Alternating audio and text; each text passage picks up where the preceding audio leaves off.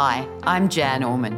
I'm a GP and host of Black Dog Institute's Being Well podcast. The Being Well podcast is a series of engaging stories from real people who've led interesting lives and experienced mental health difficulties. They have not allowed their mental health difficulties to define them, but have grown and flourished. Every now and again, we'll mention online resources. If you'd like to find out more about those resources, please head to the e-mental health in practice page of the Black Dog Institute website. There are issues discussed in these podcasts that some people might find distressing. If you do experience distress, please contact your usual support person or lifeline on 131114.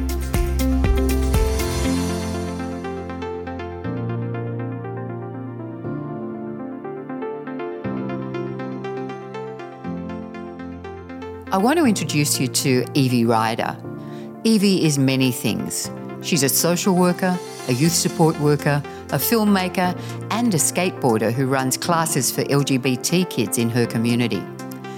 Evie has done all this in and around her journey through gender transition. I hope you enjoy her story.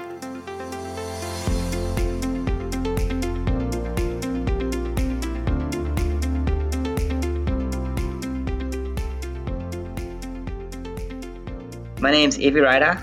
I am 36 and my preferred pronoun is she and her. I identify as a trans woman and for fun, I am a, a skateboarder slash filmmaker and for work, I am currently a youth alcohol and other drug support worker for uh, Open Doors. I was born in New Zealand and grew up in West Australia. My uh, I knew I was trans gender from the ages of five and upwards. I guess I always definitely felt that I was a different gender that people were assigning me, but I always felt really unsafe to express that. And I was sort of, you know, I felt I was actively discouraged to ex- explore also what that meant for me until I was about 19. Uh, I had uh, at that time just finished sailing around the top of Australia from Perth to Port Douglas with my family. Uh, my uh, dad had passed away from cancer, and I uh, had broken my leg and was off work for a bunch of time. And I actually had access to the internet, and I got to learn a bit about what transgender actually was, and realized that that that was actually me. There was one point, I guess, when I was about 19, I I came to a point where I um I realized that if I didn't do something about my identity in terms of seek help um, or live or find a way to express it, I was going to uh, end my own life. And I I had to make a decision in that time because I was surrounded by people at the time that I just was terrified of telling um, or terrified of asking for support. Yeah, I'd, I'd been in a school system which felt incredibly unsafe to tell anybody about uh, my feelings around my gender. And so I, I, had to make a decision about, you know, do I do I take my own life or do I um, do I reach out? And I managed to do that a little bit anonymously online at first through. Uh, actually, I did it through um, one of those uh, dating websites, and uh, you know from there got sort of information you know, to get support from there. Uh, but yeah, it was. I felt like if I didn't find a way to to stop being ashamed of who I was, because I had a lot of shame about these feelings, um, and I, I, really hated hiding who I was um, and who I am. So that was one of those most important aspects. Uh, so from there, I was also studying uh, social work at the same time. So I learned about accessing supports through the you know the sexual health clinics in, in Cairns. Learned about accessing uh, hormone treatment and uh, socially transitioning, what that would mean. I got to meet uh, a support group for trans and gender diverse people and uh, find a way to socially transition and uh, come up with my own name and sense of identity. From there, I uh, went on to work for the, the, Queensland AIDS Council after I finished my university degree in, in social work, and then uh, eventually ended up getting uh, surgery uh, in Thailand a few years later, and from there I've just sort of you know gotten into advocating and doing a lot of work around community development and building communities around trans and gender diverse health and LGBTI health over the last few years. Online supports are still very hugely relevant.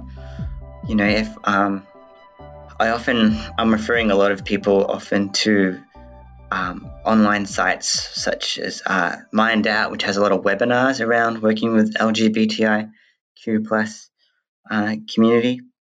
I, I access a lot of online stuff around. Um, I'm learning a little bit, a little bit about uh, how to manage things like uh, microaggressions towards trans and gender diverse people, and how I can help my peers in terms of uh, challenging some of that stuff that happens to them in the community by uh, perhaps training workers or support people around around stuff like that. So, uh, still, so accessing that that shared knowledge that's on uh, that is on online is really really helpful to to finding out. You know, one of the things I've been trying to do lately is uh, find out about voice surgery and um, to change my voice, and a lot of that information is is through the networks you make online, and it's quite hard to find. So it's, it's still very, very, very relevant. Yeah, when I was, say, if I was to compare the resources that are available now to when when I was first transitioned, say, 16 years ago, you know, all, all I really had access to was uh, maybe those talk shows on Jerry Springer on the TV about what it was to be transgender, um, which wasn't the best source of information. And, um, you know, basically uh, um, dating chat rooms. That's really all I really had access to. But today, you you can have uh, access to uh, YouTube stories from a variety of different identities, from you know, agender, um, a variety of different uh, sexual identities, from like, asexual, aromantic, uh, all these different all these different uh, stories you can have access to. It's uh, and it's not just online too. It's it's in mainstream media now too, especially with like Netflix shows having their own uh, series and, and, mainstream movies having more content. It's it's um, a lot more abundant the uh, the information that's out there now. I guess a focus of my work is uh, has in a little bit in sharing and making sure that people know about the resources. I feel like the strongest focus though is empowering and working with my community to build a strong community that can access resources and it can get support. I feel like you, there needs to, there's always work that needs to be done around enabling and, and growing community. When I was thinking back to it just the other day about what what sort of difference would some of the messages and the resources that I'm developing now would have made when I was transitioning. I guess when I was transitioning say 16 years ago, I was told very firmly that you things like you couldn't you had to pick a binary gender male or female otherwise you would confuse people. And at the time i was really like oh okay i'm not allowed to confuse people. Um, that's a bit weird. Uh, but today like you see resources and it's and you and you see all this information about hey there's actually multiple genders and variations of genders out there, and, and that's really okay to be any one of those, uh, as much as you want or as little as you want. I think that would have been pretty liberating to sort of know that kind of stuff as an example uh, back then, and feeling like less pressure to sort of conform to a binary gender would have been really, really helpful f- for me personally. Uh, but also like knowing things like the different effects of some of the hormones I take, uh, or have taken in the past, uh, learning about just where to even access supports. Now I know, like, know, across Australia where I can access support where it was very much limited back, back when I was transitioning.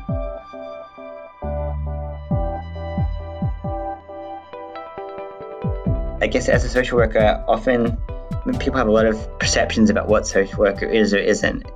Social work in general, I feel, is quite a broad title and it can actually mean a lot of things. But for me, it means working to empower and develop community and grow community. And you can do that through a lot of different means from making videos to running groups to providing casework um, and counseling to people. So it, it, it's really quite broad. Um, I, I, tap into a lot of the community development part of social work when I as, throughout my career. With Open Doors, I'm currently uh, helping young people by uh, running workshops around alcohol and other drug use. I provide uh, sort of counseling, uh, harm minimization, uh, brief intervention. I also provide uh, training for services around how to work with young people around alcohol and other drugs and how to work with gay, lesbian, transgender, bisexual, intersex, pansexual, and to go on brother boy and other genders and other sexualities. I've had a lot of um, work in as a social worker and youth worker, working for you know Open Doors and and, and the Queensland AIDS Council. Um, I've worked quite closely with uh, brother boys and sister girls.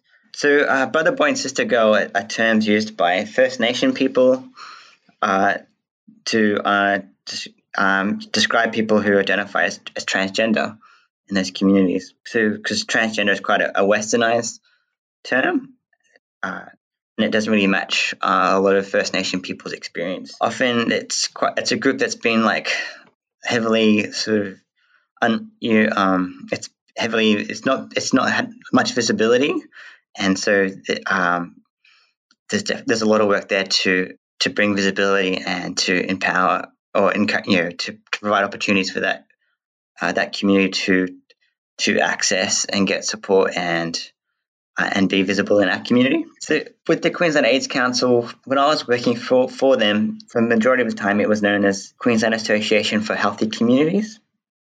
And my work was predominantly in gay men and men that have sex with men, uh, sexual health promotion. Uh, and so a lot of my work was around uh, promoting uh, information around HIV prevention. And uh, one of the things I did was uh, start off uh, peer based free HIV uh, uh, testing clinic uh, as part of that service.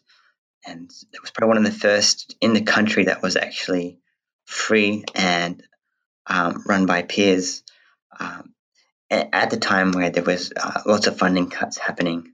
So it was quite a challenging environment. I feel like I felt like the more you could increase testing availability to community, the more you could empower people to take care of their own health um, and make better choices around their, their sexual health. My experience with having an LGBTIQ plus staff at a service like testing point meant it just made for like having staff that could really understand firsthand where people where you're coming from when you're coming in to get a test. They could understand the the nervousness, the, the they they can understand the apprehension, the the fear, because they're, they're from the community.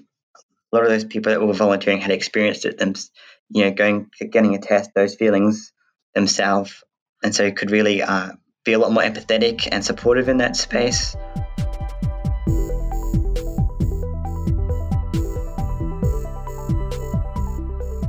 With, the training I do, I do a lot of work with helping people learn about pronouns. Often, uh, people aren't even sure what pronouns even means as a word. Um, so often, I if I I'll do a group and I'll I talk about different ways to learn about pronouns, to to I start using pronouns in youth spaces or community settings uh, to enable people to feel safer around asking questions about pronouns so a lot of my work, often I'll meet people that, you know, are only really familiar with he or she as a pronoun. And I've never even heard of they or z or all the many other pronouns that people use. And so often my training's a bit about, okay, well, there's a, a bunch of different pronouns. Uh, you know, talking to people a bit about activities like one of the one of a fun activity you can do when you start a group is have a name tag with your name and your pronoun on it. Is, is something fun you can do to um, to enable people to feel safe about talking about their pronouns. To like having an email address with your pronouns on the bottom uh, to like make people other other people aware that the pronouns you like to use. That's a pretty powerful thing to do. Everybody wants to know how do you ask someone's pronoun question, and I I like to think it's more than just how do you ask the question. Like it's about not only knowing how to ask a question, but building a culture within your workspace where it's safe to ask the question. Um, so it's not just the question itself you have to think about. It's when you've done screening for that person to come and see you, like the intake process. Have you made sure that there's no that, that there's a lot of you know, that, that there's more than the two binary genders on your entry on your screening form, for example, or your intake form. So from from from when they've come in and they've had to fill out your paperwork, they're that included in that space already. Uh, yeah, uh, is there anything in your office space or your or, or your service that indicates to them that you are LGBTIQ friendly? Is it like a rainbow flag or resources or a poster? Um, does your service actually celebrate things like Wear It with Purple Day or uh, Pride Fair Day or any of those cultural important days that would show the community that you are friendly? So that's what we talk about building a culture in, in your service. So not only yourself, but all of your staff, your team, your service really celebrate and then acknowledge and affirm LGBTI community. I feel once you've got that, then you're in a better place to ask some of those those questions that can make you a bit nervous. But once you start asking questions like, uh, like uh, about pronouns, it gets easier and easier as you do it. Uh, the first few times it can be really challenging, and so the best thing is I always like to build rapport with someone. If you're a bit unsure about pronouns to use at the start, you can just try using a person's name. Um, you can say, "Hey, um, you know, what if uh, if you're feeling like you're unsure of a person's pronouns, it's just being honest, saying, "Hey, I um, you know, a standard thing we do here is uh, to make sure we can respect people from different sexualities and and genders. Is we check in with people's uh, pronouns. Uh, would you like to share yours? Um, so I can respectfully use the right pronoun. It could be a, a simple statement like that. Um, yeah, it, it, once you do it a few times, it just becomes more natural. Uh, how you do it. It's about also why you need to know a person's pronoun too, so you can be respectful of it, but you know, making sure that you you get the information that you need to help the person out with their situation more so than just out of curiosity as well. Uh, and the worst thing is not to assume. Like, so if, if you do assume, uh, that's, that usually leads you to get into lots of trouble. um, and if you get it wrong, lots of people get it wrong as well. I get it wrong all the time, and I do the training. And so the biggest thing is just to acknowledge it and say, "Hey, I got it wrong. I apologize. Can I? Can I? What's the right pronoun to use from here on in?" They're the things that I like to think about when you. When you so it's more than just a quick, quick answer. yeah.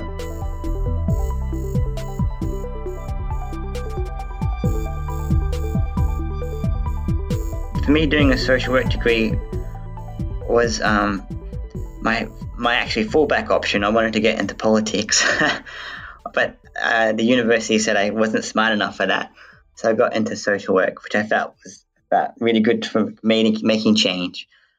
In terms of how social work's helped me with my own health, um, you know, I grew up with a mum who was uh, who has bipolar, and uh, so I got to learn a lot about um, supporting people uh, with with mental health issues similar to that.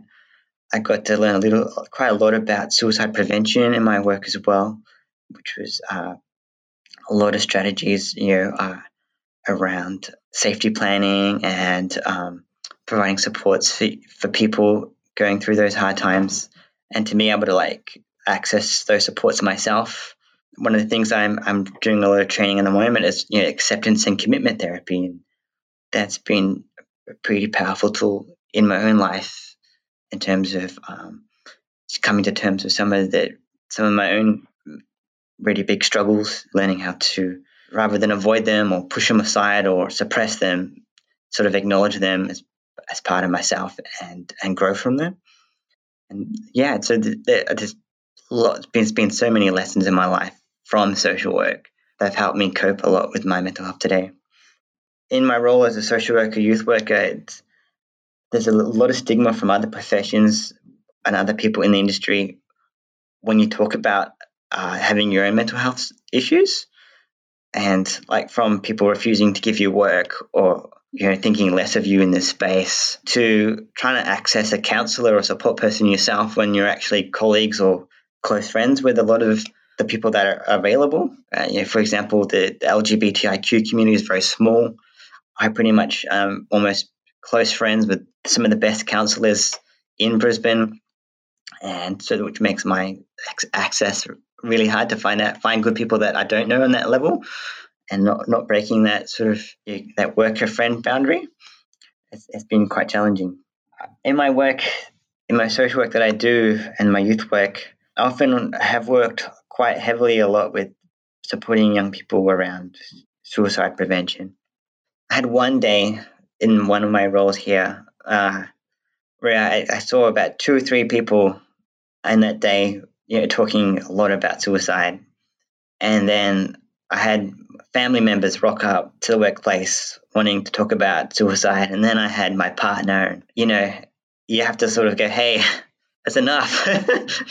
Perhaps see less people with those who needed that support to the point also where I've had to like change careers for a bit. Um, and I've left, you know, I've taken breaks from from doing casework for for years and just gone on to like, okay, I, am going to actually use some of my passion and energy to make films instead. And uh, so I've stepped away from casework, social work, direct sort of work to more community development work or training and uh, and then when I felt like I've got my strength back again, I, come back and uh, you know find a way at, at, my own pace to do casework again, but like stronger, with more firmer boundaries, and um, you know better supports around me.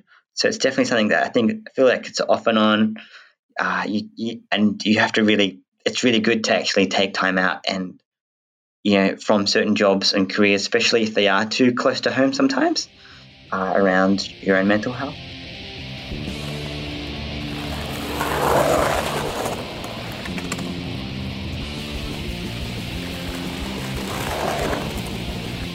How I got involved in film uh, has mostly been through skateboarding because I love filming my clips and filming my friends doing clips. And so that's, uh, and then sharing that with everybody on social media. and I wanted to actually get better at that because my clips sort of sucked a bit, I felt. um, and also, I was working for the Queensland AIDS Council for a bit uh, in health promotion, and I realized that I felt like there was a lot more power I could that could be utilized in actually making visible people's stories that often aren't represented in mainstream media. And I felt like film was one of the a really good medium to do that. And so I ended up, I, le- I left the Queensland AIDS Council and did a diploma in film and television.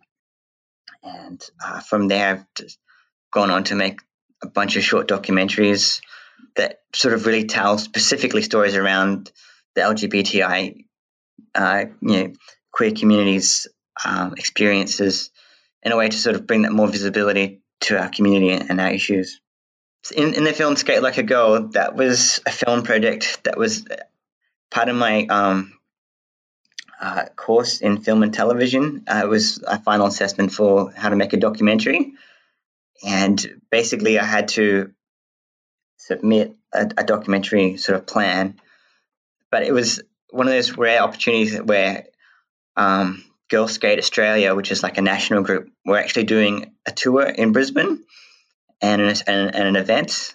And I sort of managed to tap into that group and uh, interview people from that group, which are some of like the best skaters across Australia, and uh, film at, at, at that event. Also, uh, in doing that at the same time, I had uh, I think Ipswich City Council they actually had a museum uh, expo of um, a half pipe in the museum, and they wanted us to to skate and film that as well. And it was just like a collaboration of um, all these cool skaters rocking up and almost basically staying at my house in West End, which was like a large share house, and then all agreeing to be part of the film, and then letting me skate and film with them, and then uh, other groups like you know Ipswich uh, City Council and the museum letting us film in, in their half pipe, and and then before I knew it, I had uh, enough material to make a short documentary, which showed some really amazing stories that I felt like deserved a film on their own for each person that was in that film. Mm. Yeah, when I was making it, I realized that actually what's really powerful is is the story that you can convey, not so much. It doesn't always have to rely on the you know the, the fancy camera work or the cinematography. And what I realized when I was interviewing people for the for the for the movie, the stories were just so amazing and that had so many inter intersections and intertwined that you, you that I I almost felt like each person's story could do like a separate episode on them, and there was so much there's so much there to to to to tell. Yeah, I, so it was quite amazing how it all just came together in like a seven minute piece. Being the subject of my own film is quite quite nerve wracking. I get really nervous about being on camera and in public, even though I do it a lot uh, for diff, you know for the main reason of advocating and making visible trans and gender diverse people's issues. Uh, often I get really nervous about things like my appearance and my voice, um, and also you know not saying or saying the wrong things or misrepresenting people. And so I always try to focus on my story. That's what I guess perhaps comes across in the film. Uh, I was probably one of the few uh, people in my film class at the time that you know suggested, "Can I have myself in the documentary?" and they were like, "Yeah, why not?" And I was like, "Great!" but um, yeah, it was it was a bit weird having myself in there, but I felt like I couldn't really shoot that film without being part of it at the same time.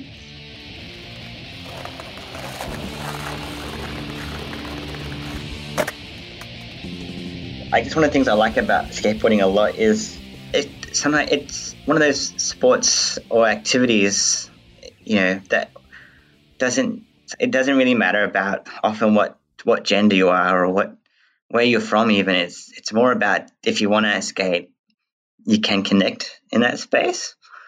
Um, so you know i guess when i do classes it's always i always just to, it's always about it doesn't matter what age you are it doesn't matter know how you identify you can come and skate with me and we can make it a fun safe experience? It's really cool that you can uh, that you can just skate by yourself. You don't need a team but the other part of it is often it's it's really amazing when you get the chance to skate with friends and other people.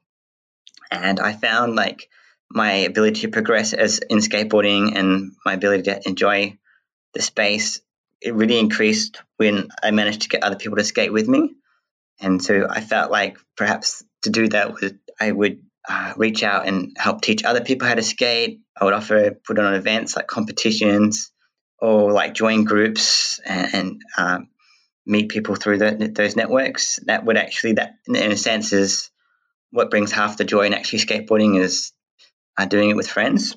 So although it's uh, it's you can do it by yourself, it, the other part of the sport is actually connecting with others over it.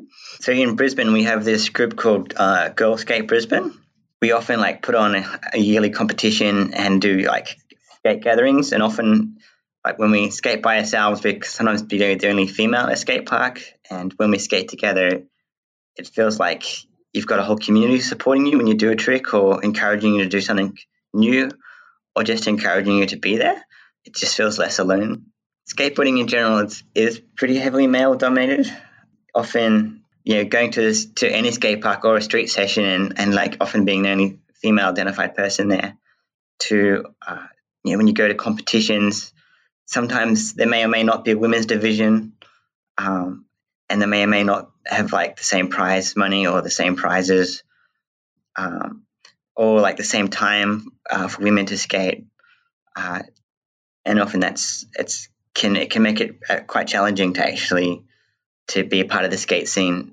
Uh, so much so, I actually left the skate scene for quite a long time when I transitioned to living as a female uh, because I just didn't feel safe for quite some time going back to the skate park. Basically, when I when I um when I left skateboarding after I transitioned, I ended up uh, meeting a bunch of people that wanted to learn how to skate and were didn't really have any avenues at that time to to learn, and so I felt like uh, it was just really natural process to offer to teach people and, and run groups to teach people how to skate. And that's actually what got me back into it is when uh, I had friends asking me to learn and connecting with them and you know, uh, forming sort of like a, a, skate group from that. So it's basically, yeah, when, when other friends uh, reconnected with me and wanted to make skateboarding a part of my life again. So when I, when I couldn't skateboard, when I felt excluded, I felt like I lost, I guess, a part of myself.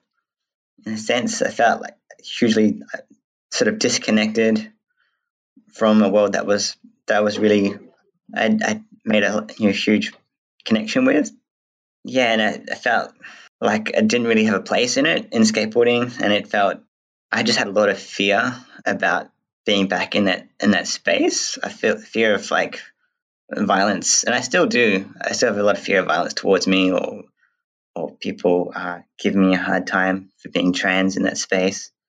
And often that doesn't really happen to me, but when I wasn't accessing and, and when I stopped skateboarding, some of those fears really controlled me in terms of like I just wasn't able to go out in those spaces anymore. It was too much. You know, it, it was a time in my life where I'd, I'd moved back to West End in Brisbane because I was originally living in Cairns, and I got back into skateboarding and I met I, I met other you know, gay, lesbian, transgender, bisexual young uh, people the same age as me, roughly in the West End area that were keen on skateboarding and uh, you know asking for support, um, asking you know to to have to come and skate with me because they also had a sense of like isolation and not knowing how to connect. So after I put on a you know, uh, you know, put out on Facebook a couple of different classes and, and groups. Uh, the momentum sort of picked up from there, and I just kept meeting people that kept wanting to learn how to skate and and, and go to the skate park or do a street session with someone, and it just sort of grew. I always think um, when I'm skateboarding that often that the persistence of, of keep of for me to keep going and not giving up and yeah and and, and when you and you get that award because it shows that if you keep giving if you keep giving it a go you never fail. Um, or, or you, you'll eventually get it or you'll move on try something else. But it's definitely taught me in my life a lot of a lot of persistence and given me a lot of strength. Thank you for listening. If there's been anything in this podcast that you found distressing don't forget to contact your usual support person, or you can call Lifeline on 131114. And if you'd like to hear more in the Being Well podcast series, you can find it on the Black Dog Institute website.